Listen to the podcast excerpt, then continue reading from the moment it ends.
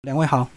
好，主持人好，各位听众大家好。各位听众们，大家好。那一开始呢，是不是先把你们的那个粉砖名字，你们一个自称老爷爷，一个叫小老婆，先把这个名字由来先讲一下？由来 每呃，这个这个由来，大家其实每个我们来听过，都我们想还问。对对，我们来接受过很多采访，他们都想问说为什么叫老爷与小老 婆？其实小老婆是合法的老婆，嗯因为只是觉得说，嗯，大老婆不如小老婆，小老婆就会比较受宠，所以我就叫自己小老婆。就跟人家讲妻不如妾，所以就对你就叫小妾的意思， 没对对错，对所以就叫小老婆。对，日我们有一次接受日本人采访，那日本人就说：“那、为什么要叫小老婆？”我们就说：“因为小老婆，因为他还故意比小子哈。日本人他的他们讲小老婆是比小子，嗯，对，然后他们还讲说：哎、因为我们就跟他讲说，因为小老婆比较受宠爱啊。哦，那个日本人就恍然大悟，然后脸上露出很好很开心的表情，这样子。就表示你很宠老婆，就对。呃呃，是先讲一下我们当你如们是吧你们怎么样进入所谓的旅游部落客这一这一行这样子？嗯，其实刚开始我们只是好玩写那个。呃，无名小站那时候大家无名小站还比较红还在时的候，时候对，还在的时 候。好，那我是我是我开始写，可是我觉得我自己一个人写有点无聊，嗯所以我就想就把他抓过来，请他来陪我们一起写作。然后那时候因为我们呃房间比较少夫妻的档，因为那时候无名小站的时候大部分都是个人，就个写人经营心情对故事，所以那时候就就。出版社就会发现我们说，哎、我们是好像他们发现是大概第一组有夫妻档夫妻档，所以他就请我们出了一本书，然后之后就慢慢的就开始经营这个部落格下来。所以那时候是你们本来就比较爱吃爱玩，所以就开始写写这个记录，然后就走上这一途嘛。对，嗯，那时候跟本业有没有关系？都完其实全没没有有关关一系。直到现在都没有关系，对不对没有。嗯，嗯那这样几年的一个时间？你想站到现在大概也有十几年了哦。哼哼哼，嗯那你觉得这个十几年，你们自己在呃采访上或者是各方面有没有什么样的一个心态上的一个转变，或者是技巧上怎么样越来越成熟？嗯，采访上面我呃，其实刚开始我们大家做分享、做 blog 都是分享，就是哦，我今天吃什么讲什么。就讲出来。对，嗯但是到后来我们因为采访多了，我们慢慢会帮店家去抓它的核心价值是什么。哦，有时候店家搞不清楚。对，店家他其实哦我开业就开业啊，我卖吃的就卖吃的啊，我根本没有想到说我这个东西有什么特点，但是我们要去帮他找特点，嗯然后把它文字化或者是语言化，然后才能帮他介绍，不然介绍出来的东西就会欠缺一点没有灵亮魂点中心。所以变成你要帮店家沟通，然后找出它的亮点，就对。对，然后拍照的时候也要帮他把这个亮点曝光出来。哎、你摄影也是有一定的专业，对不对？对，其这实个我全部都是你们自己写自己拍嘛。对自自学学了很久啊，嗯，嗯，才能达到这个勉强达到可以上出书的地步。是。然后你们之前有出两本书，另外先把你们那两本介绍一下，好像都是有同样的脉络，都是美食书，对不对？对，第一本是那个一生一定要带他去的四十九家美味餐哇，厅，好大的口气！对，是以哪边为主？大台北吗？呃还，是大台全省北，嗯大台大北，台因为那一阵子很流行，就是一生一定要带他必去去的的，是对对，一生一定要带他去哪里玩，一生一定要带他去什么，所以我们出的就是一生一世要带他去的。嗯其实书书的名字都是出版社定的啦，啊然后第二本是全台美一呃老店小吃，全台，那你们就全台跑啊全台跑呃北中南东全部对啊跑，超跑过了五十年。其实我原来设定目标是更老一点的一， 百年对对，我年，但是我后来发现台湾的百的老店真的比较少一比较嗯点，少，对，所以后来就变成慢慢的，因为要收入够够丰富的店家，所以就变成五十年。这些资料怎么来？也是要先搜寻嘛，对不对？对，之前都是我们那前两本书都是我们自己搜寻的，然后搜寻一定要先去吃，对不对？嗯对，可能比如说两一百家老店，可能吃两百到三百间，那太差你们还是不会介绍， 有被有违良心就对了。其实我们是在挑特色啦，其实不一定是好吃或不好吃，有些时候是第一间，哦，就我懂比如说它是历史地位就对，对它的对它的地位在那边，就像鸡肉饭。嗯，对，大家讲鸡肉饭，一定说啊，大家去吃什么里长鸡肉饭啦、琉璃长鸡肉饭，会吃什么其他鸡肉饭？可是它实际上就是喷水鸡肉饭是第一间啦。哦，所以它历史地位对，它有一个它的历史地位。那你去问老板，老板才会跟你讲说鸡肉饭的由来。你去问其他店，他们只是模仿喷水鸡肉饭。嗯，对他们，你你问他，他讲不出由来，那所以没办法，还是只能采采访喷水鸡肉饭，不管它是不是最好吃的。嗯，呃，因为每个人都有自己的口味喜对好对嘛，对，其实口味喜好很是蛮而且吃的东西很主观呢、对就非常有主有观些人爱吃，有些人不爱吃啊。是的。嗯、所以你们这样子一路上都在介绍美食的话，会不会有有时候也会遇到一些瓶颈？那老师，你们口味如果跟大家的口味不一样的话嘞？呃我们我现在唯一遇到的瓶颈就是大部分东西吃起来其实都很普通。 哦，没有很惊艳的地方，这样讲很吃多了是不是？这样讲有点过度过度膨胀自己。可是我觉我得说真的，但是大部分东西其实有点特色，就就是你吃过很多特色料理以后，那大部分的食物它的特色其实都我觉得就需要老板自己再 push 一下了，把它特点抓出来其。实我觉得还有一个好处就是，比如说我们吃很多小吃，全台小吃，然后呢，如果你吃的还觉得很好吃，那就真的很好吃。比如说你吃一天，有时候我们采访嘛，一天要吃大概六很七多间、七家八间，对，你已经吃了十几间了，还记得那一间的味道，就代表那一间很厉害。可是这样子变成你们每次那个量都不能吃太多，对不对？因为因为我知道美食家的招最最大的问题就是说，同一天可能要吃很多摊嘛。餐厅还好，因为我们那时候写第二本是小吃，小吃界还有把螺饭就一碗，然后 比如说呃鲨鱼烟就一小盘，所以其实也还好啦。可是，一天要吃很多种，有时候口味混掉嘛，会不会？诶、我我是我个人是不会啦，因为嗯我我自己有练习，就是说把每一个食物的特点记在脑中，然后回去再把它回想出来。嗯，嗯所以其实也是要训练的，对不对？对对对，我我觉得这有一点点，有一点点是自己强迫自己去把味道记起来，这这个感觉是其实跟很多工作是不太一样的。其实写久了以后就会记起来。刚开始写的时候，我们去餐厅就是一边吃，然后还一边记录边，一边解笔对记，，然后后来就是边吃开始录音这样子。哦，我懂了，对就因为有自时己讲自己录音。呃，有的时候那个餐厅的那个服务生会过来开始介绍这个我道懂菜有什么嘛，然后就要录起来，然后自己再讲就味道。嗯嗯啊，嗯，可是久了以后就大概就知道那个重点在哪。所以这行还是要一定的这个训练，不是说你去吃个东西，然后拍个照，你就帮可以当个美食部落客这样，嗯还是有它的难度哦。对，因为像因为叙述文字需要比较多的，因为比如说你只是写 blog，大家只有一篇，所以就看不出来你的文字的差异性。可你写到一整本的时候，你就所有的味道你就必须要呃有差异化。然后像我之前常常那个出版社老板就会说，他就说有人写说吃柠檬派里面有柠檬的味道，他说废话， 废话， 我也觉 对，他就说这个部落格在写什么这样子。嗯， 嗯嗯对我懂我懂，所以他就要写出另外一种味道，不能够只有写里面有什么凤梨酥有凤梨的味道， 这样类似这样的例子就对了。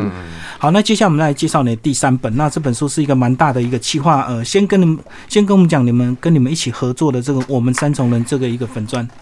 当初是怎么样找上你们，然后请你们写一个三重在地的美食这个呃记美食书？嗯，这个花花是有一次我们一起去采访一间呃山羊城的那个的那个羊肉炉，然后我们我们在聊天，他就问我们说，哎，那个老叶他在做什么啊？然后我们就说，哦，老叶平常在就是出版社的总编辑，然后他就说，哎那我们三总可不可以帮三总出一本书？然后我们就说，哎，这个企划蛮好的，所以我们就开始提企划给出版社，然后出版社也觉得，哎，这个蛮好玩的，就是可以帮三重这么小一个地方，然后出，而且三重它的是对，因为其实三重它是一个，就我我们住，因为我住在我们住在就住在台北嘛，我们对于三重其实会有一个莫名的感觉，就是啊沙点波啦，哎对对，落后的地方，不是说落后，就是说那边的人可能人那个比较杂一点哈，就是你不会说都是文教区或什么，它是就是全台湾各地来打拼的人，可能都优先住在大龙洞或三重。因为房价比较低嘛，所以对他自然就聚集一群劳工朋友这样子。是，但是这样的聚集效应就会产生另外一个，就是另外一种激荡，就是美那食边的的美碰食撞会特别的丰富。嗯嗯，对，就是因为我在我常常去三，我呃年轻的时候常常去三重，我在那边吃东西，我也知道说那边的状况，所以接到这个案子的时候，我其实心里非常开心，因为哦，原来我可以去把三重的东西好好介绍一遍，这是一个非常令人兴奋的事情。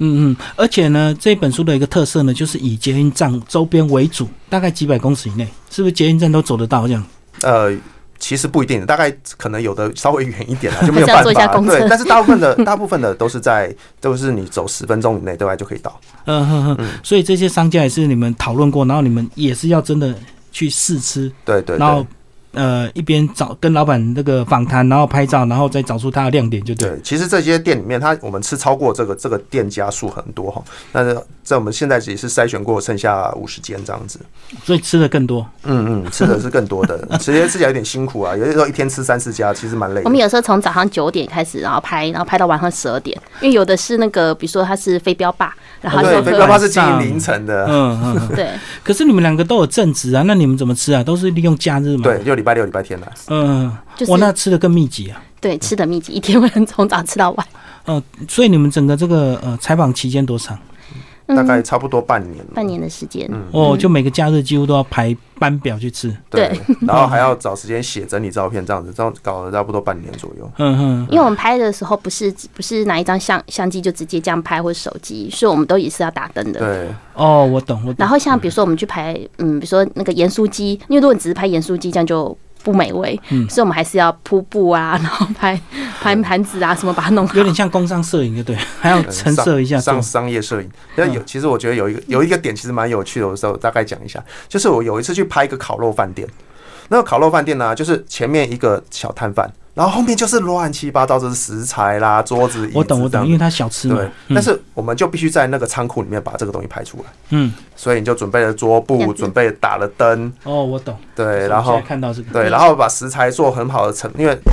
老板也不一定知道怎么样盛盘比较漂亮，那我们还帮他摆盘这样子，终于好不容易就变出所以这个，这样子是便当店哦，我们把它拍成这样。对，就是一个很哦普我通的懂便当店，嗯，就是你们要去橙色一个角落去拍出那个美食，就对，对对，那个对是一般老板都不会注意的，因对为他们就可能就急着这个做东西、卖东西、做东西、卖东西嘛。老板也不会想说有网红，就或者是有布洛克要来采访的时候，他们要怎么样表现出他食物，那就是啊，我就便当给你啦，嗯嗯，那呃，除了这个介绍美食之外，当然跟老板的故事也很重要。那你们采访这么多店家的老板，你们呃会比较在意的一些核心问题大概有哪一些？呃，就最重要的是，呃，其实我刚刚有提提到，就是我们这样的东西，就是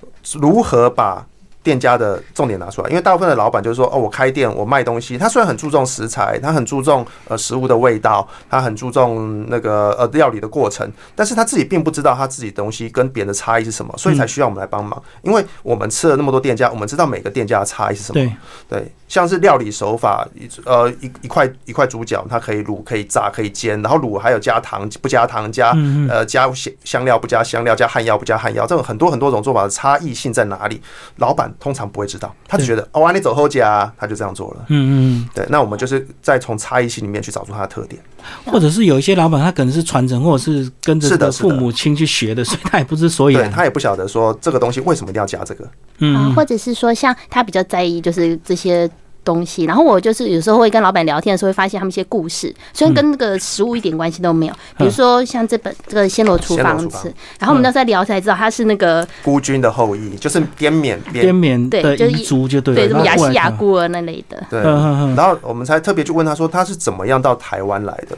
对那在台湾怎么样就又变成怎么踏上了拿到厨师身份证嗯的路？然后为什么他的食物这么的有特色？它就跟我们台湾一般的泰式料理餐厅完全不同，对对对对，非常应应该说应该讲说很有特色的好吃。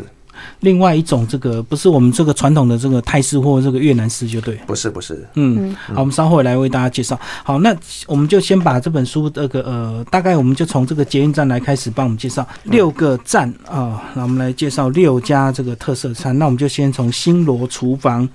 哦，它就是泰式的嘛，对。它就不会像一般的泰式料理说什么呃太好吃之类的，嗯，或者是它就用不会用泰国的泰字来做对，一嗯店般家都的是店以名以泰为这个开始对对对，嗯嗯，这这其实我觉得这样的点命名方式其实有点好笑，就像是我们在国外吃中国餐厅叫做好吃中国餐厅，或是说叫做美味中国餐厅这样的感觉。那嗯他当然他是泰国人，他所以他当然不会就是用这种方式来取名字，对，嗯，他就所以他就说哦，那我是暹罗，他会介绍一个就是平常我们在泰国餐厅不会吃到的女婿蛋，嗯对对对，对，他说一般餐厅吃不到。他说，因为那个是以前有有那种故事。他说以前比如说有个丈母娘，然后那女女儿嫁出去了，然后她端端东西端菜给那个女婿吃，对嗯，然后他女婿希就会望女婿对他的女儿好一点，就是要巴结女婿就对，对，对对，所以叫女婿蛋这样子。嗯哼，所以是特别的好吃啊，希望他好好照顾他女儿。 对，然后他有一些他呃他他他自己用的食材也很特殊，他都是用进口从泰国来的食物，嗯，比如说像茄子，他就不用台湾的茄子，他就用泰国进口的茄子，嗯，那至于像是一些香料啊、辣椒啊，那他都是用泰国进口的嗯然后大家也都知道吧，就是泰式料理其实是没有月月亮月虾亮虾饼。饼。啊，为什么？ 可是我们到泰泰国料理都吃得到月亮虾饼他说月亮虾饼其实是台湾人发明台湾的，人发明的，哦，加进去的。对嗯，泰但国是没有他月，但是我们这位这个他当然也会。会做啊啦。对， 他就是说，呃，为了因为大家都来点泰式料理，然后呃，大都来点月亮虾饼，然后来这边还没有月亮虾饼给点，客人还会生气，所以他还是自就己加想办了法就去对学了嗯月亮虾饼这样子。那你刚刚有讲他这个是这个滇缅的后裔，那当当初是怎么样来到台湾？哦，他当初也是哦，他是拿着别人的身份来台湾念书，就那时候就没有身份证因，为他嗯们当时没有护照，对，就就对无国籍嘛，对就他们没有人球国籍，所以他们就是拿着别人的身份，然后到台湾来念书。其实这个过程是，我觉得我觉得是很坎坷啦，因为你用着别人的名字来别的国家，然后就是为了寻求一个温饱或是寻求一个学，呃，来进来做一些呃未来替未来自己的未来着想，这是一个很悲伤的事情。嗯那所以我们当时在采访的时候，其实我们可以感觉出来，他对在在讲主厨在讲这件事情的时候，他有一点点难过。嗯嗯那他后来他就拿到学历以后，他就回泰国去泰国学学菜学料理，嗯但是他中间如何拿到身份证，其实他还有很多故事，比如说他去跟着跟着一群孤滇缅去后裔游的行孤军去。去总统府前面游行抗议说：“哦，为什么不可以给我们身份证哦这样对之对类的？”对，嗯他嗯其实有一个很时代性的故事。嗯嗯嗯，好，然后呃，这一家你们有推荐了几道菜来帮我们介绍绿咖喱鸡肉好了？啊，就呃绿绿咖咖喱到底跟一般的咖喱到底有什么差别？啊，绿咖喱它其实就就是用的是绿辣椒，嗯嗯，所红以咖是喱它用的是红辣椒跟姜黄多一点，那绿咖喱用的是绿辣椒多一点，是会更辣还是怎对么样？，是更辣，其哇实是绿辣更辣，更刺激。嗯嗯嗯嗯，下一站， A 师傅烤肉饭， 这个就是你们讲的这个厨房很乱，然后被你们这个美化。老板会不会揍我们？ 对，厨房那老老板可能会揍我们，可是它就是这样子一个很神奇的地方，嗯像是附近，呃，其实我讲这个烤肉饭哈，有一个很好玩的地方，像是附近，呃，它是一个老街，老街里面你也你想吃烤肉你也吃不到。对，因嗯为你呃烤肉店你可能要到远一点的地方才吃得到，那那附近的人就会觉得说，哎、我要吃烤肉，竟然是来自这种店家吃烤肉饭这样子，所以就很有趣，这样子，那完全是完全不同的思维方式啊，这个很非常的 local，就是很乡，很就是一个类似一个到乡村里面去吃东西的时候才有那种的想法，但是我们这是在三重，因为老板小 A 他就说，他说我那个烤肉的那个香味是很独特的嘛，他想要让对大家就是吃到不一样的味道。而且我看它的分量很扎实，哎，对哇，很多就就吃起来感觉会很粗，加粗霸这而且样。三重就是这样子吗？嗯而且这个老板很好玩，他几乎所有的食材都完全自己处理，不像有的店家他卖便当，可是他送来的排骨是腌好一箱一箱的，比送好较的比较快，对对对，送好的鱼是炸好的，但是他这个老板他是完全全部都自己来，嗯，对，包含他有一个叫做咸猪肉，他连咸猪肉都自己腌，自己腌呢、啊。哇对，所以他其实是相当扎实做菜的一个料理。嗯嗯，那它本身是怎么样背景，然后才会变成那个开了这家 A 师傅烤肉饭，呃在菜寮站。他说他其实是餐厅厨师出身的，嗯，嗯然后有些人就是当了厨师就会，他们说厨师有一个梦，就是每个人都想要自己开自店，己开店比较自由，不用被老板骂。对对，然后就开自己想要做的菜的店。嗯，嗯那这个呃，你你在现场这样观察，他们都是外带比较多吧？因为像这种呃就很呃，适合他只能这种外带，便当，因为他只哦能外带，他就是一个小摊贩，那背后就是仓库，所以他只能外带。哦，他完全就是靠一个很小的店面做起来的。对，它那是一个店面，然后分两边，一边是烤肉饭，一边是是卖盐酥鸡。哦哦，切开的，对，呃嗯，果然这个很特别的一家店。像这家店啊，我会其实我觉得推荐推荐这家店最好吃的东西，其实我会想是烤香菇，嗯，嗯，因为一般人烤的哎香菇是主餐呢。哇对，对对对，这是素食主餐。好好好，对，但是它的烤香菇，因为它的酱料用的很扎实哈，所以呢味道非常的厚实，就是你不会说，呃因为因为香菇就是要吃它那个 juicy juicy 的感觉，嗯，然后有那个丰富味道的很深厚味道的酱汁，咬的时候就出来，那它完全可以做到这一点。那反而是说烤肉就就反而没有那么的凸显它的特色，那反而是烤香菇味道特别丰富。嗯嗯嗯，好，我们来介绍下一个站。下一个站，我们来到三重站。八个店都很有特色。对，其实我们要介绍这样，其实很难很难去选所选择说我们要介绍哪家店，因因为太多了为每家店其实都很有特色。比如说，我大概讲一下，等等你们来找最好的店的时候，比如说像那个彼得潘的面包店，我觉得它就是很特别的一个，就是它非常的料那个面包的那个酵母跟人家不一样。然后或者是说，比如说 N 三七一八，然后它是那个很就是蚂蚁最喜欢的，因为它的所有都甜甜都超级甜，然后超做甜自己做那个糖，对他们做的是焦糖，就是牛奶焦糖，哇，嗯然后所以都都都都甜到一个不行啊！然后比如说双爸私厨，他就是爸爸为了女儿开的一家店，私厨料理店。嗯，然后象州咖啡就是它整个店咖啡厅非常有那个泰国呃，它其实泰式、粤式跟它是混合风格的然后整个嗯进去东那南个亚风格的这个一个地方。那个呃很适合拍完美风的照片，嗯是所以是你要来，拍我们哪来一个谈一下鲫月肉干好七了。月肉干。这这典型就呃，这是一个很典型的，就是儿子在海外打拼，然后回来接会自己接自己家里的对店，最佳最接传承啦啊，传承自己父亲的事业。那这其实其实这个传承的故事蛮有趣，因为他这个这个故事的主人哈，他其实他去大陆，他是他不是做一般的工作，他是做珠宝业。嗯嗯对，照照理讲应该是赚到盆满钵满，那为什么会回来接这个肉干产业？其实很简单，就是因为肉干产业其实是他自己最怀念的东西。嗯肉干是他最怀念最怀念的东西，他他用这个东西追到他的老婆。嗯， 对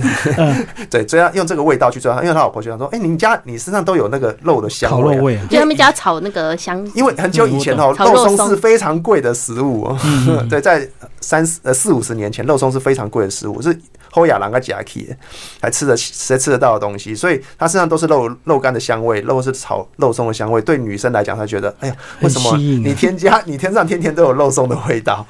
对，嗯所以这其实对她来讲，它是一个记忆深层的一一个一个像是印象，就是啊，其实肉松才是我的，才是我的家，做肉松做做肉嗯干才是我的家。其实现在现在年轻人就如果是乡下可能还有，可台北市可能没有什么人看过烤肉松。现炒肉松，对，因为我们常常去，以前我们在市营夜市的时候还没有改盖成那个的时候，然后是经过市营夜市，晚上大概一点的时候，他们那个肉松摊就会开始在那边炒肉松，嗯对，他们会很从香凌晨一两点开始炒肉松，炒到凌晨五那六个味点开道始卖。走过去就会忍不住去买一包这样。嗯，嗯而且这个肉松肉干有时候好吃的是是一口接一口，嗯嗯，对，嗯，这所以他们就是这个这个呃，爸爸传给儿子之后，所以他们又到三重呃找了这个店面再开张就对，对他现在做的主要是，他其实不是卖肉松，他主要是外销到那个大陆去。对，嗯他的肉松都是做外销，他其实已经不在摆摊了。那你当然去现场你可以买得到。那其实我在里面最推荐的是这个高纤荞麦肉松。嗯但是我们他就他自己为了要做这个肉松哈，大家都一般是加芝麻，可是加芝麻那个纤维质，他觉得呃不够健康，嗯所以他就想说要试试看各式各样的东西。他那当他尝试过非常多的核果类加进肉松以后，他发现最适合的竟然是荞麦。就跟我们一般人完全想象不一样，谁会把荞麦丢进肉松里面？但是他就是这么做，因为他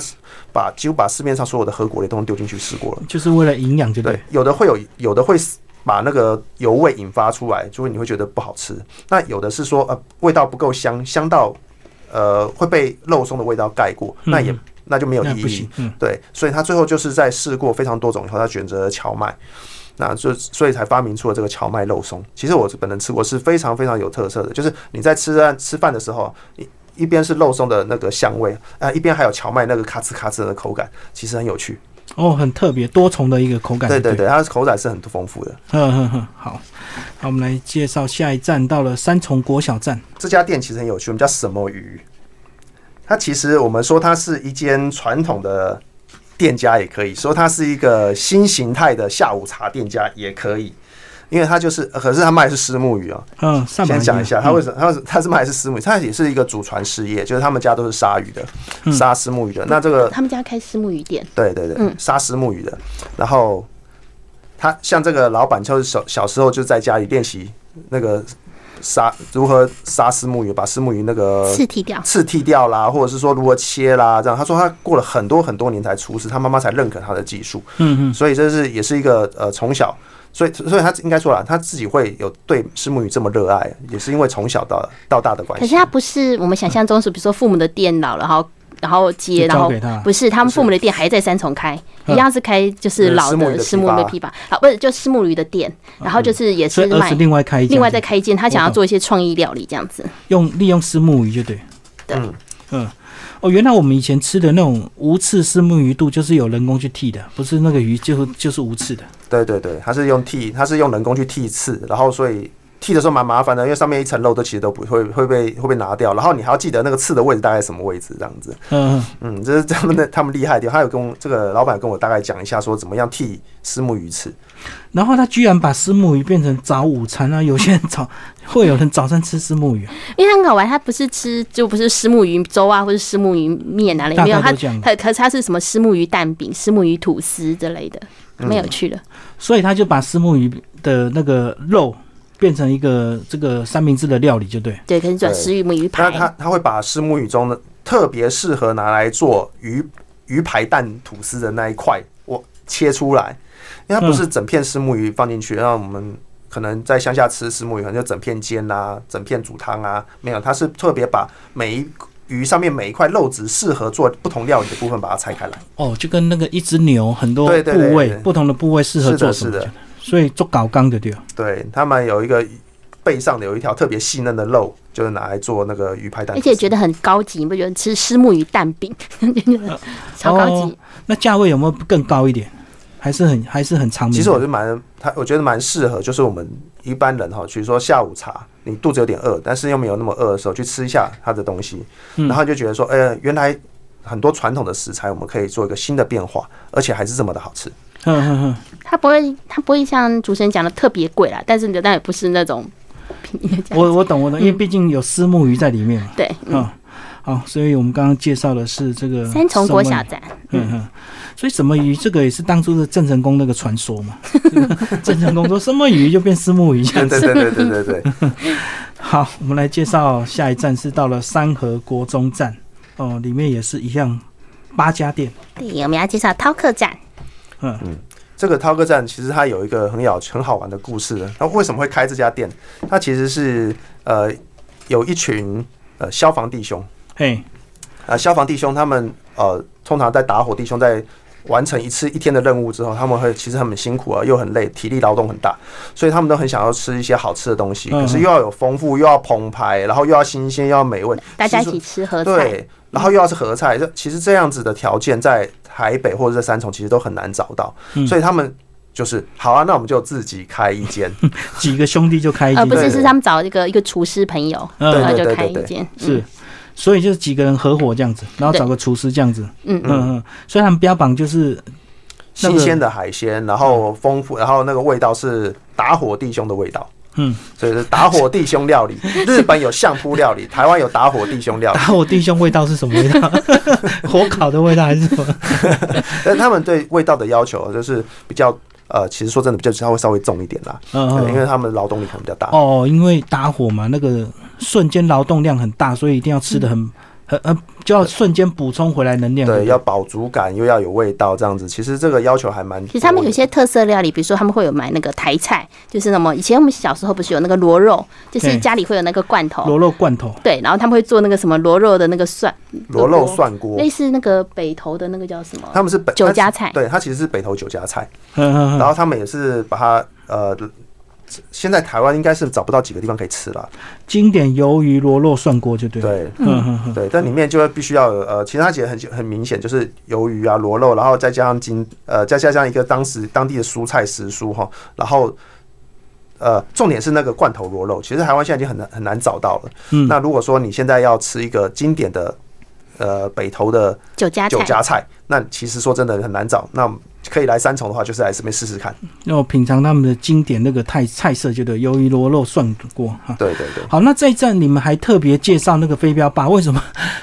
会冒出个飞镖霸在五十家美食里面？呃，其实是这个飞镖吧，它有有个特殊的特色哈，就是它的饮料都是随时都可以为客人客制化的。嗯嗯嗯，它其实有点像酒吧 bartender 这样子，就是而且我你喜欢什么就给你什么。而且对女生来讲，我很其实我不太会，我来，因为我个人不抽烟，所以我不太喜欢去酒吧，因为嗯会有烟味很重。对啊直对啊接被标榜标榜不抽烟，不抽烟，然后又有克制饮料。对啊、那个饮料是看你心情是不是？它就是可以可能给给女生喝的那种，然后男就无就是酒很精的。对他比较健康，就是在那边就是喜欢一些飞镖的人，然后在那边聚集，然后可能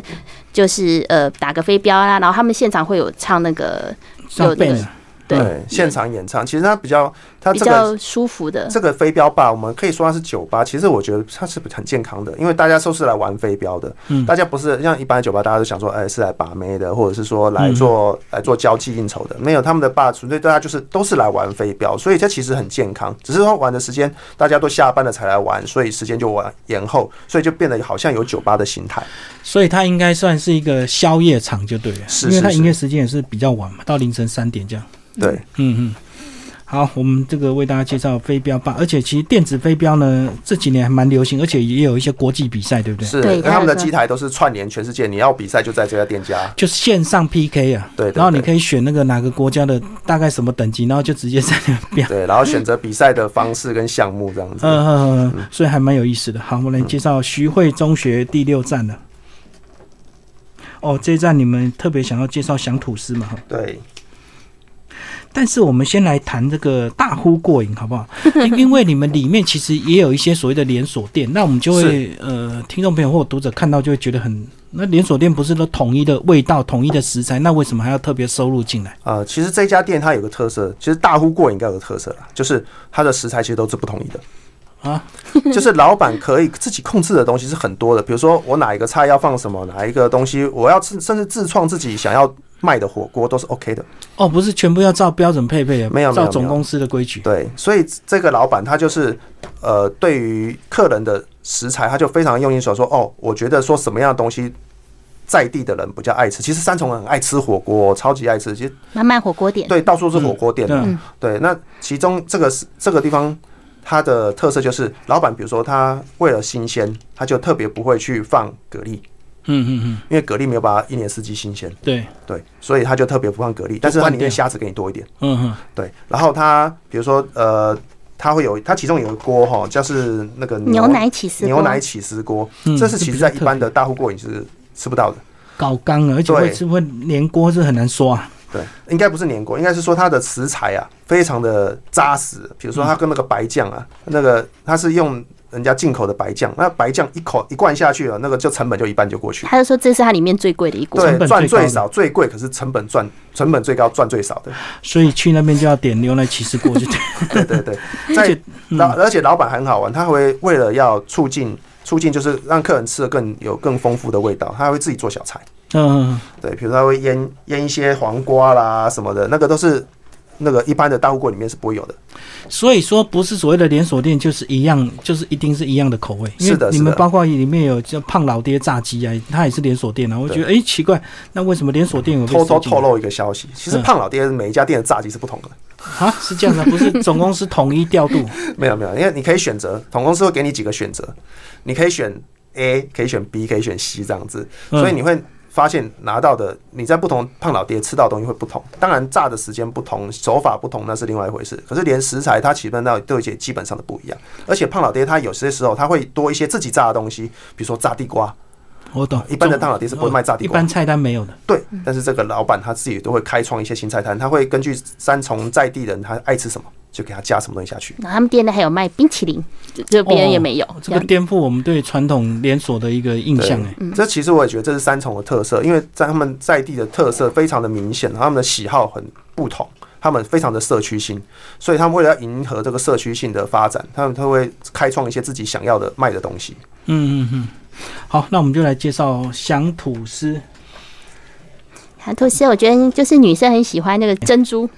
珍珠奶茶里的珍去珠做。创意料理，对，做各种，然后他们那他们就是那时候做的那种，就是三三明治里面装包珍珠，包珍珠，对，哦，这还蛮照好片吃里的有有呈现，然后一个爱心的珍珠这 样，有这么搞，刚才还排一个爱心的形状，啊、这是这是我我老实讲，这是拍照，这是为了这是拍照我们家这是为了示意出它里面是珍珠。可是如果你摆一坨黑的珍珠，看起来又不怎么样，所以我就喜我就把它摆成了爱爱心心的形状，那吃起来是甜甜咸咸的吗？是甜的，甜就的，是有点像是在面包里面加甜的馅料下去那种感觉。嗯嗯，它并不是咸的，但是我说的是这家店的特色，就是说，因为它除了说把各式各样的呃你想象不到的东西夹进吐司里面，它其实有一个就是老板呃应该不是说老板，它是一个姐妹经营的。嗯，这个姐妹她们为了说要打造一个她们自己小时候认为我想吃的早餐，哦，所以才开这家店。因为以前的早餐都是被爸妈掌 控，所以他们长大就想要自由，对，对不对？那我我吃面包，我为什么不能说我加别的东西？我只能加果酱，对，对我只能涂奶油，没有这回事嘛。所以他们就觉得说，哦，我自己要加，所以就加了一些，比如说打泡猪肉啊，起司牛，对对对， 这然种。后啊是棉花糖，就是那对巧克力就啊是一加些棉花很糖，很幻想，然后觉得说，哎、哦，原来吐司面包可以这样做，或者是很童趣的东西，所以他们算是创意吐司店，就对了，是是什么是东西都会夹到吐司里，嗯，然后呃，你你吃这个打泡猪这个起司牛，这吃起来口感怎么样？哦，其实还蛮正统的哦、因为他们自己呃，我说真的，他们自己做菜功力可能到达某个程度，所以他才愿意出来做这个东西。嗯我觉得打包猪超好吃的，所以不是说真的不会煮的乱煮一个打包猪就混在里面，是真的会煮打包猪才能够夹在吐司里，嗯还蛮对香的，就是你很有有点辣辣的，然后辣辣香香的味道，你很能吃得出来打泡猪的味道。就每天早餐都吃早餐店就那几种嘛，然后对突然对对换了这种，就觉得哎、早餐不比一较样的不一样口味感觉。而且他们对的他们的，其实我们介绍只有一点点，他当他当场他们的那个美菜单很妞是很多多的，嗯就是你自己你可以一三五二四呃每天吃不同的东西，然后吃两三个礼拜，然后绕一嗯圈这样子。好，那五十家已经书出版了，然后如果说到现在问你们这个印象最深刻，那表示那家店一定是真的很棒。那你们两个有没有个人这个五十家里面印象最深刻的？觉得印象最深刻的，我我呃，其实我这样讲，我觉得这里面老板最累的应该是有一个叫名人丸的，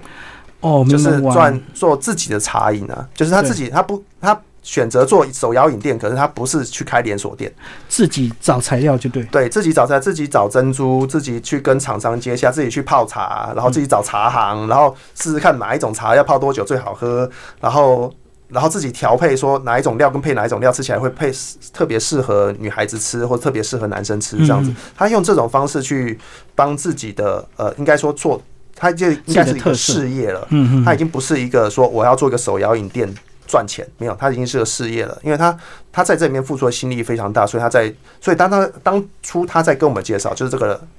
名人玩店老板在跟我们介绍的时候，他非常的自豪，说哦，这个东西我花了多久的时间来做，就好像自己的小孩子是自己养出来的那种感觉。哦，我懂懂，所以每道料理它都很多故事，对，每一杯茶它都有自己的故事。而且它里面的装潢很特别，居然是工业风啊！对对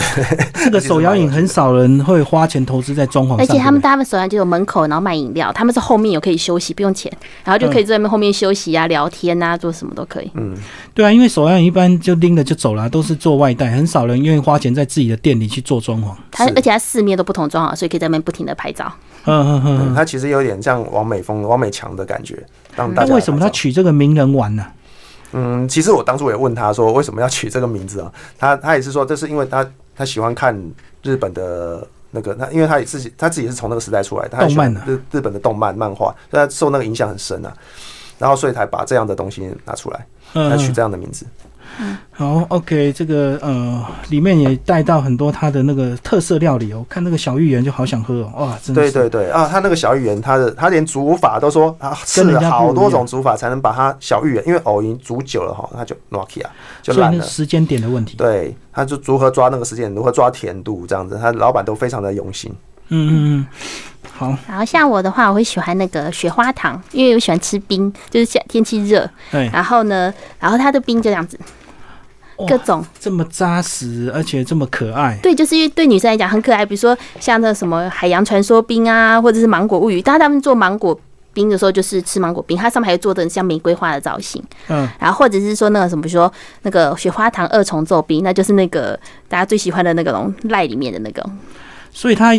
的冰都有很多特殊造型，就对对。特殊照，而且它每一年就是常常会换，比如说呃足球就足球世足赛的时候，它就会做世足赛的冰，然后就是抹茶冰嘛，你绿色就知道那是抹茶。然后它有时候之前现在没有，之前还有做过什么，比如说日日本寿司的造型的冰。它各种照片，就是很多女生会去那边吃冰，然后很漂亮，然后可以拍照。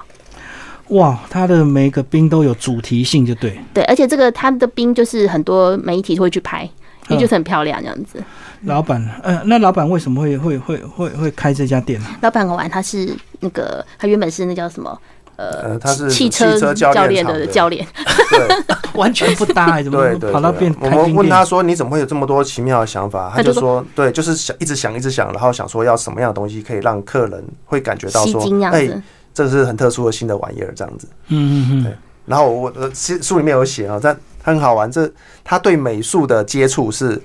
呃，他在学校上美术课而已，